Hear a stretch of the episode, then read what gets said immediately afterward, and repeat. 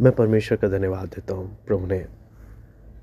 हम प्रत्येक को फ्रेंडशिप सीरीज़ में मित्रता के सीरीज़ में इकट्ठा होने का मौका दिया। अपने इस फ्रेंडशिप सीरीज़ में आज रिलेशनशिप से रिलेटेड कुछ इम्पोर्टेंट बातें मैं आपके साथ डिस्कस करूँगा। इतने सारे ऑडियोज सुनने के बाद, इस सीरीज़ की बातें सुनने के बाद शायद आपको लग रहा होगा कि मैं लड़का लड़की के चक्कर के समर्थन में नहीं हूँ। आप अपने परिवार से छिपा सकते हैं। आप सबसे छिपा सकते हैं।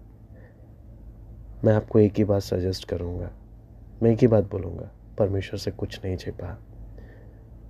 यदि आप इन लड़का लड़की के चक्कर में अपने पढ़ाई के समय में टाइम इन चीज़ों में आप जाएँगे, आप ना जाने, बिना बात के बहुत सारी मुसीबत अपनी लाइफ में इनवाइट कर रहे हैं।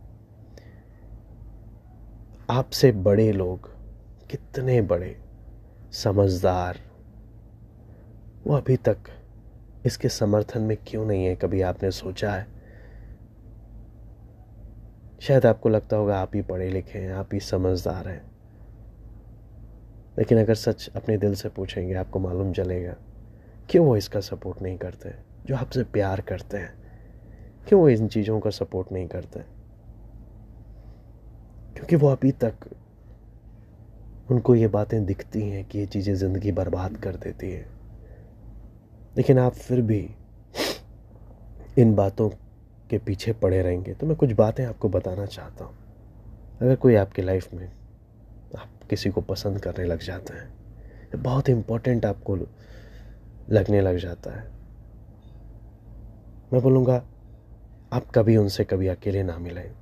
हमेशा दोस्तों के संग रहें, ग्रुप में रहें, कभी कभी अकेले ना रहें।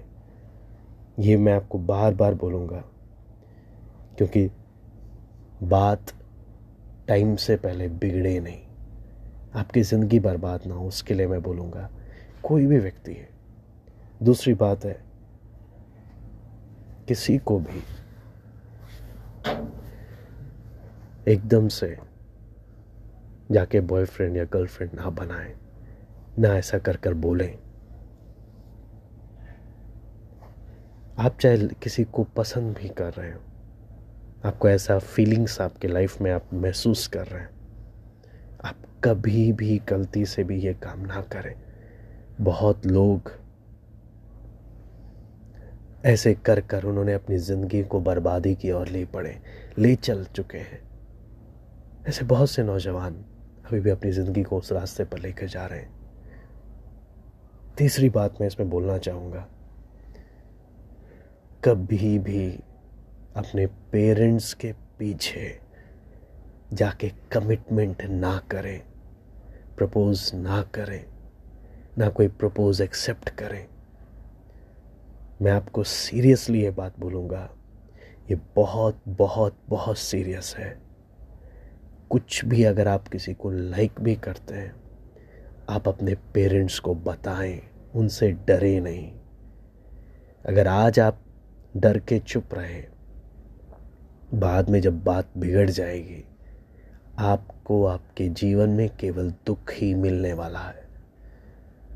इसलिए जब तक आपके पेरेंट्स को ना पता हो, आप उनके पीठ पीछे कुछ भी कमिटमेंट करने ना जाएँ। कुछ भी प्रॉमिस करने ना जाए। आप अगर स्मार्ट बनेंगे, आप समझना, आप चाहे कितना भी स्मार्ट हो लाइफ बर्बाद हो जाएगी।